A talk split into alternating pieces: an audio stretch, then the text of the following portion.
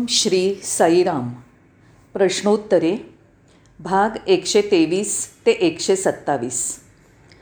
प्रश्नोत्तरांच्या सत्रांमध्ये आपलं स्वागत आहे. आपण दिलेल्या वेळेबद्दल धन्यवाद. मान्सूनसह वातावरण बरंच थंड आहे. पुढे आपण छान वेळ व्यतीत करू. प्रश्न क्रमांक एकशे तेवीस. छान. सुरक्षिततेवर प्रश्न आहे. प्रत्येकाच्या जीवनाच्या प्रत्येक अवस्थेत सुरक्षिततेची समस्या आहे. कोणत्या ना कोणत्या कारणासाठी आपल्याला असुरक्षित वाटत असतं. कशासाठी का होईना? आपल्याला एक प्रकारचं सुरक्षा कवच हवं असतं. लहान असताना आपल्या पालकांनी सुरक्षा दिली. प्रौढ म्हणून आपल्याला आपल्या कौटुंबिक नात्यांमध्ये सुरक्षित वाटतं. नोकरीत स्थिर झाल्यामुळे जगण्याच्या दृष्टिकोनातनं सुरक्षितता. माहीत असलेली सुरक्षेची सर्व साधनं आम्हाला हवी आहेत. कोणत्याही परिस्थितीत आपली नोकरी आपल्याला गमवायची नाही आहे जीवनात कोणत्याच क्षणी जोखीम नको आहे तर आपला सतत संघर्ष हा असतो की आपलं जीवन निर्धोक आणि सुरक्षित असावं. या विषयावर तुमच्यासोबत काही कल्पना सामायिक करतो. ज्या वेळेला आम्हाला सुरक्षित राहायचं आहे त्याच वेळेला आम्हाला अधिक स्वतंत्र व्हायची इच्छा आहे. याचा अर्थ असा की आम्हाला स्वतंत्र व्हायचं आहे तरीसुद्धा सुरक्षितता पण हवी आहे. पण यातलं रहस्य असं आहे की तुम्ही जितके स्वतंत्र असाल तितके तुम्ही शरणागत असाल. कारण स्वतंत्र जगण्यासाठी आपल्याला भगवंताला शरण जावं लागेल दिव्यत्वाला शरण जावं लागेल. अनुभव आणि अभिमुखतेमुळे ह्या सर्व गोष्टी कळतील. नाहीतर प्रदीर्घ सुरक्षित जीवन जगल्याने काही गोष्टी आपण गृहीत धरायला लागू. या गोष्टींची किंमत जाणण्यासाठी नेहमी बाहेर पडणं आवश्यक आहे. आणि मग आपल्याला सुरक्षेचा आनंद घेता येईल. सुरक्षित भावनेचा आनंद घेता येईल. पण सुरक्षितता म्हणजे काय? चला तर सुरक्षितता म्हणजे काय हे जाणून घेऊया. जीवनात सर्व विलासाच्या गोष्टी सर्व आवश्यकता जसं मोटारगाडी बंगला नोकरी मोठी जमा रक्कम हे सर्व तुमच्या सुरक्षिततेचं कारण आहे. असा तुमचा विचार आहे का?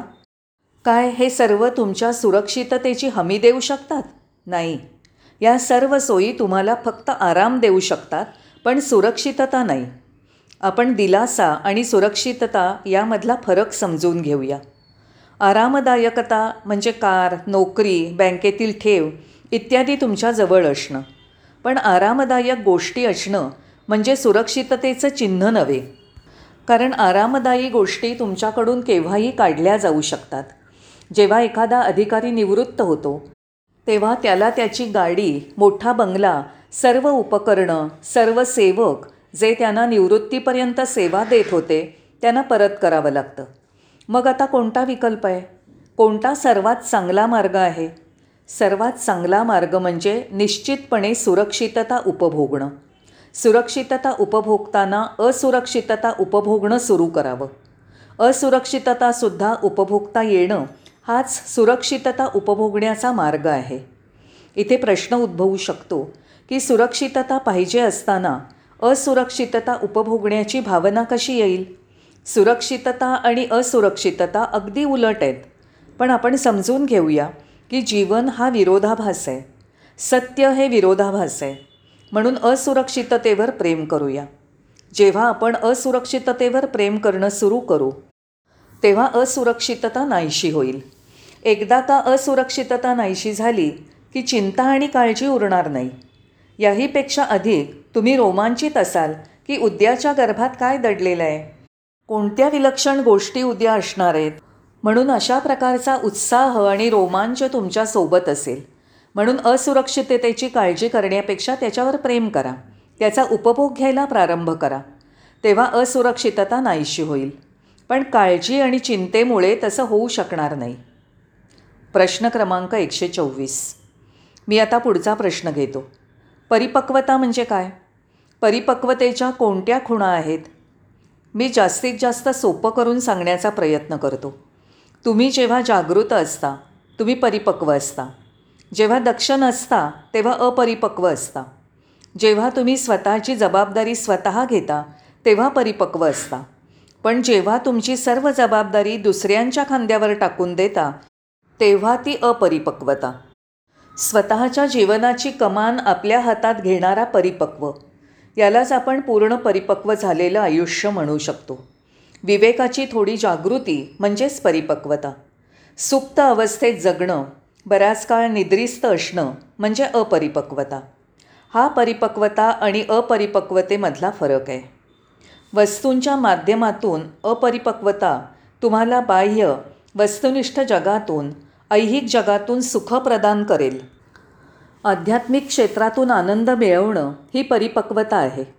परिपक्वता अंतर्मुख करते अपरिपक्वता बहिर्मुख करते. अपरिपक्वतेला विभागणी विविधता अनेकता बहुविधता आवडते. पण परिपक्वतेला एकत्वाचा अनुभव याला आपण परिपक्वता म्हणूया. खूप खूप धन्यवाद. प्रश्न क्रमांक एकशे पंचवीस. आता मी पुढचा प्रश्न घेतो. कधीकधी आम्हाला निराशा का घेरते? आम्ही निराश का होतो? आम्ही उदास का होतो? का? काही जण आत्महत्येचा टोकाचा विचार करतात. असं का? हा प्रश्न दिलेला आहे. याबद्दल माझा दृष्टिकोन तुमच्याशी सामायिक करतो. जेव्हा कोणत्याही जाणीवेशिवाय तुम्ही निद्राधीन होता तेव्हा तुम्ही नक्की आज ना उद्या निराश होणार. दुसरी गोष्ट म्हणजे आपण सदैव दुसऱ्यांना खुश करण्यासाठी काही ना काही करत असतो.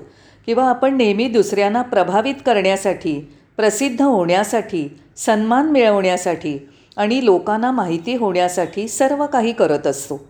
म्हणून आपलं जीवन बहुतेक दुसऱ्यांनी प्रभावित असतं. कारण आपण दुसऱ्यांवर अवलंबून असतो. दुसरे माझ्याबद्दल काय विचार करतात? माझं स्थान काय आहे? तुम्ही दुसऱ्यांसाठी काहीतरी करत असता. ही आत्मघातकी प्रवृत्ती आहे. खरंच. उदाहरण पाहू. एका निर्मनुष्य दालनामध्ये एका सुप्रसिद्ध नटाला घेऊन जा. मंचावर त्याला अभिनय करायला सांगा. तो तसं करू शकणार नाही कारण त्याला प्रेक्षकांची गरज आहे. प्रेक्षकांविना तो काहीच सादर करू शकत नाही. तो फक्त एक नट म्हणून असेल एवढंच. संपूर्ण आयुष्यात कुणाला काहीतरी दाखवावं किंवा काहीतरी कोणासाठी सिद्ध करावं. होय लोकांना सिद्ध करून दाखवावं की मी काहीतरी आहे. किंवा एखाद्या सुप्रसिद्ध वक्त्याला समुद्रकिनारी नेऊन बोलायला लावा. तो तयार होणार नाही. कारण भरपूर श्रोते त्याला ऐकण्यासाठी हवे असतात. त्याला प्रतिसाद आणि प्रशंसा हवी असते. जेव्हा तुम्ही स्वतःच्या अस्तित्वाचा आवाज ऐकाल जणू या विश्वात तुम्ही फक्त एकटे आहात. याला आपण आध्यात्मिक जीवन म्हणू शकतो ज्यामध्ये नैराश्येला आणि उदासीनतेला थारा नाही. यालाच पुन्हा मी काहीसं अशा प्रकारे मांडतो. असं जीवन जगा जणू तुम्ही एकटे आहात. जेव्हा तुम्ही एकटे असाल तेव्हा तुम्ही स्वतःच्या अस्तित्वाची हाक ऐकू शकाल. दुसऱ्या शब्दात सांगायचं तर स्वपरीक्षण करा अंतर्मुख प्रवास करा स्वविचारणा करा. हे शक्य आहे. पण हे सर्व करायला आपल्याजवळ वेळ नाही. अशा प्रकारची साधना करायला वेळ नाही का? कारण आपण सदैव पराभिमुख आहोत. दुसऱ्यांकडून मान्यतेची कबुलीची प्रशंसेची सतत अपेक्षा असते. हे दुःखदायक आहे. हे सर्व मानसिक गोंधळाला कारणीभूत आहे. या जगात मला स्वतःला सिद्ध करायचं आहे तुम्हाला काय सिद्ध करायचं आहे असं काय आहे जे जगाला माहीत नाही? एखादी नवीन सुरुवात करणारे तुम्ही पहिले आहात काय? नाही. याऐवजी स्वतःच्या अस्तित्वाची हाक ऐका. आणि अत्यंत महत्त्वाचं म्हणजे जाणीव असू द्या की तुमचे तुम्ही एकटे आहात. काही उदाहरणं पाहूया. नदी वाहत असते. कोणी पाहो किंवा न पाहो. कोणी या दृश्यांचा आनंद घेवो किंवा न घेवो. कोणी तिच्यामध्ये आंघोळ करायला इच्छुक असो किंवा नसो या कशाचाही विचार न करता ती वाहत असते. सूर्याचं उदाहरण पहा. सूर्य आपल्या संपूर्ण प्रकाश वैभवासह चमकत असतो. त्याला कुणाचं माझ्याकडे लक्ष आहे की नाही? कोणी माझ्याकडे पाहतोय का नाही? कोणी माझ्याप्रती कृतज्ञ आहे का नाही? या गोष्टींची चिंता नसते. मला कोणी ओळखतो का नाही? त्याला मुळीच चिंता नसते. किंवा त्याचा काही संबंध नसतो. नदी निरपेक्षपणे वाहत आहे. सूर्य अदृष्टपणे प्रकाशत आहे. समुद्राचं उदाहरण बघूया. समुद्र जो सर्व पावसाचं कारण आहे जो अनेक नद्यांना जन्म देतो तो आपल्या अथांग वैभवासह स्थिर आहे. तो ही चिंता करत नाही. की कोणी त्याच्या किनारी सूर्यस्नानासाठी येत आहे समुद्र या गोष्टींपासून अलिप्त आहे फुलांचं उदाहरण पहा. फुलं आपल्या संपूर्ण सौंदर्यासह फुलतात. फुलं सुंदर आहेत होय. पण त्यांना याची फिकीर नाही की त्यांच्याकडे कुणाचे लक्ष आहे की नाही. प्रभातसमयी पक्ष्यांचं कुजन सुरू असतं. तुम्ही हे संगीत ऐका किंवा ऐकू नका. म्हणून तुम्ही एकांतात काय करता हे महत्त्वाचं आहे हे पूर्णपणे बरोबर आहे कधीही दुसऱ्यांवर अवलंबून राहू नका. जे दुसऱ्यांवर अवलंबून असतात त्यांना प्रशंसेचं प्रमाणपत्र हवं असतं. हे सदैव स्मरणात असू द्या की तुम्ही दुसऱ्यांना प्रभावित करण्यासाठी हे सर्व करत नाही पण तुम्ही स्वतः प्रित्यर्थ करत आहात. दुसरी गोष्ट तुम्ही जे काही करता ते तुमच्याकडून अपेक्षित असतं. म्हणून अशा प्रकारची आत्मघातकी प्रवृत्ती निराशा उदासीनता हे सर्व तेव्हा प्रकाशात येतात. जेव्हा तुम्ही सदैव दुसऱ्यांचा विचार करत असता ते तुमच्याबद्दल काय विचार करतात? दुसऱ्यांच्या अपेक्षेबरं हुकूम जीवनाच्या मानदंडाप्रमाणे आपल्या आयुष्याला कसं वळवायचं या गोष्टींचा विचार करा. स्वतःसाठी जगण्याचा निश्चय करा. स्वतःच्या बनवलेल्या नकाशानुसार तुमच्या स्वतःच्या योजने बरं हुकूम. धन्यवाद. प्रश्न क्रमांक एकशे सव्वीस. हा अतिशय छोटा प्रश्न आहे. भावना आणि विचार यात काय फरक आहे? भावना म्हणजे काय आणि विचार म्हणजे काय? प्रश्न फारच छोटा आहे. आणि आपल्या सर्वांना माहिती आहे की भावना ही एक पूर्ण गोष्ट आहे तर विचार ही एक मुख्य गोष्ट आहे. आपल्या मस्तकात प्रथम विचार उद्भवतात आणि एकामागून एक प्रवाहित होतात. कोणताही विचार पूर्ण नसतो आणि तेवढंच नाही तर विचार केवळ मस्तकातच बंदिस्त असतात. या उलट भावना माझ्या सभोवती असते. भावना वेडते मला परिवेष्टित करते. तसंच भावना ह्या आपल्या रक्तामध्ये आणि श्वसनक्रियेत सुद्धा असतात. त्याच भावनेत मी श्वासोच्छ्वास सुरू करतो. त्याच भावनेत रक्ताभिसरणसुद्धा होतं. अर्थात ही भावना आपल्या जीवनात सखोलपणाने रुजते. उदाहरणार्थ स्वामींच्या उपस्थितीत आपण सुंदर आश्चर्यकारक आणि सर्वोत्कृष्ट भावना विकसित करतो. त्यांचं दर्शन व्हावं त्यांच्या संभाषणाचा आनंद घ्यावा आणि त्यांच्या चरणकमलांना स्पर्श करत असताना आनंद द्विगुणित व्हावा. आपण घरी परत आल्यानंतर त्या मधुर क्षणांचं स्मरण करतो. जेव्हा त्या मधुर क्षणांचं स्मरण होतं तेव्हा तो एक विचार नसतो तर ती एक भावना झालेली असते.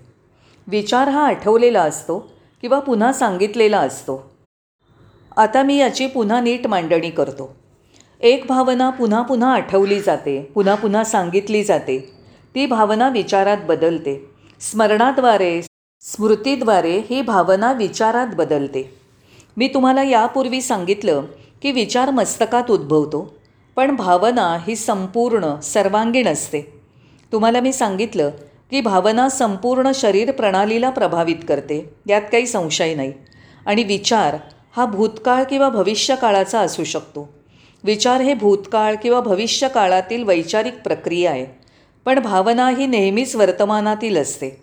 विचारांची तुलना आणि स्पर्धा होऊ शकते पण भावनेला तुलना माहिती नसते आणि कोणतंही नियोजन नसतं. विचार आणि भावना यामधील थोडेफार हे फरक आहेत. म्हणून भावनेत राहा. केवळ विचारात राहू नका. खूप धन्यवाद. आता पुढील प्रश्न. प्रश्न क्रमांक एकशे सत्तावीस. आपण स्वामींना पत्र देतो. आपल्याकडून पत्र गोळा करण्यासाठी स्वामी फार दयाळू आहेत. यामुळे आपण फारच आनंदी आणि आशीर्वचित आहोत. आपल्या जीवनातील या विशिष्ट पैलूकडे विशिष्ट परिणामाकडे आपला दृष्टिकोन कसा असावा ज्यामुळे स्वामींना आपण पत्र देऊन अपार समाधान प्राप्त करतो? याचा काय अर्थ ध्वनित होतो? या ठिकाणी मी तुम्हाला सांगू इच्छितो की स्वामींपर्यंत तुमचं पत्र पोचेपर्यंत तुम्ही अगोदरच लाभान्वित झालेले असता. याही पुढे मी तुम्हाला पुराव्यासह असंही म्हणेन की ज्यावेळी तुम्ही स्वामींना पत्र लिहायला सुरुवात करता तेव्हाच तो मजकूर स्वामींना चांगल्या रीतीने माहीत झालेला असतो त्यांच्या लक्षात आलेला असतो. बंगलोर येथील वृंदावन आश्रमातील श्री रामब्रह्मम यांनी मला अनेक वेळा सांगितलं आहे की तुम्ही जेव्हा स्वामींना पत्र लिहिता सुरुवात करता त्याच वेळी त्या पानाचा मजकूर स्वामींना कळतो. पुढे ते म्हणतात जेव्हा पत्र लिहिताना तुमच्या मनात विचार उत्पन्न होतात आणि त्यानंतर कागदावर लिहायला सुरुवात करता तेव्हा तो लिहित असलेला मजकूरसुद्धा त्यांना ज्ञात होतोच. म्हणून तुमच्या समाधानाकरता यावर चिंतन करून आपण सादर करूया एवढंच. स्वामींना पत्र देण्याची गरज नाही कारण लोक पत्र लिहित असताना अगोदरच स्वामींना मजकूर समजलेला असतो. पत्र अनावृत्त करण्याअगोदरच स्वामी त्या पत्रातील मजकूर सांगतात. पूर्व गोदावरी राजमुंद्री येथील एक महापुरुष भगवान बाबांचे महाभक्त आहेत. त्यांनी भगवान बाबांना एक पत्र लिहिलं आणि आपल्या खिशात ठेवलं. त्यांना स्वामींची मुलाखत मिळाली आणि स्वामी त्यांच्यासोबत संभाषण करीत होते. त्या व्यक्तीचं नाव भग्निरू बुलैया होतं. संभाषण प्रक्रियेत त्यांच्या खिशातील पत्राचा लिफाफा भगवान बाबांना द्यायला ते विसरले. मुलाखत संपायच्या बेतात असतानाच स्वामींनी त्यांना विचारलं बुलैया तू माझ्यासाठी आणलेलं पत्र मला का दिलं नाहीस? ते पत्र अजूनही तुझ्या खिशातच आहे. तेव्हा बुलैया म्हणाले क्षमा असावी स्वामी. असं म्हणून बुलैया आपल्या खिशातून पत्र बाहेर काढण्याच्या बेतातच होते. तेवढ्यात स्वामी म्हणाले तू त्या पत्रात अनेक प्रश्न लिहिलेस पण त्यात तुझ्या शारीरिक व्याधी म्हणजेच गुडघे दुखण्याच्या समस्येबद्दल लिहिलं नाहीस. तुला गुडघेदुखी असताना त्याबद्दल पत्रात उल्लेख केला नाहीस. मला माहिती आहे त्या बाबतीत तू लिहिलं नाही आहेस असं स्वामींनी म्हटल्यावर त्या सद्ग्रहस्थाने आपल्या खिशातलं पत्र काढून वाचन सुरू केलं. त्यांनी पत्र उघडून वाचन पूर्ण होण्या अगोदरच स्वामींनी प्रश्नांची उत्तरं द्यायला सुरुवात केली. एक पत्र म्हणजे सर्व काही नाही आणि शेवट पण नाही असं म्हणण्यासाठी हा पुरावा पुरेसा आहे नाही का? आणि तुम्ही पुरेसे मनमोकळे असा. तुम्ही सर्वजणं माझ्या वक्तव्यावर सहमत असाल की आपण स्वामींना प्रश्न विचारण्या अगोदरच त्याचं उत्तर मिळालेलं असतं. स्वामींचं दिव्य प्रवचन ऐकल्यानंतर बरेच लोक प्रशांती निलयमच्या बाहेर येऊन म्हणतात माझ्या सर्व शंकांचं पूर्णपणे निरसन झालं आहे माझ्या सर्व प्रश्नांची उत्तरं मला प्राप्त झाली आहेत तुम्ही वैयक्तिकरित्या स्वामींना प्रश्न विचारत नाही तसं स्वामींनी कोणतीही उत्तरं व्यक्तिगत दिलेली नाही आहेत पण लोक म्हणतात त्यांच्या प्रश्नाची उत्तरं त्यांना मिळाली. तेच तर त्यांचं दैवत्व आहे. आणि खरं सांगायचं म्हणजे नव्वद टक्के पत्र ही क्षणिक असतात. ती पत्रं मूर्खपणाची आणि साधी असतात. आपण स्वामींना पत्र लिहितो तोपर्यंत आपल्याला असं आढळून येतं की ज्या गोष्टींचा पत्रात उल्लेख केलेला आहे ते असंबद्ध अनावश्यक असतं. तसंच लोक पत्रात ज्या समस्यांचा उल्लेख करतात त्यातील नव्वद टक्के समस्यांबद्दल व्यक्तीने काळजी करण्याची गरज नसते. कारण या समस्या काळाच्या ओघात पुढे निघून जातात. त्या समस्या अगदी प्रासंगिक अभ्यागतासारख्या असतात. जसे अभ्यागत येतात आणि जातात त्याप्रमाणे. म्हणून आपल्याला काय करायचं आहे तर केवळ बघणं निरीक्षण करणं आणि प्रतीक्षा करणं एवढंच. तेच आपल्याला करायचं आहे समजा तुम्ही तुमच्या प्रियकराला पत्र लिहिता तेव्हा प्रियकराला खूप वाईट वाटण्याच्या प्रक्रियात्मक भावनेला सुरुवात होते. याचा अर्थ असा की तुम्ही स्वतःच्या समस्यांचं ओझं तुमच्या प्रेमळ व्यक्तीकडे विस्थापित करता आणि तीच त्या प्रियकराची समस्या होते. म्हणून ही पत्र फार काळजी करण्यासारखी नसतात. त्यात ना मजकूर ना समस्या लिहिलेल्या असतात.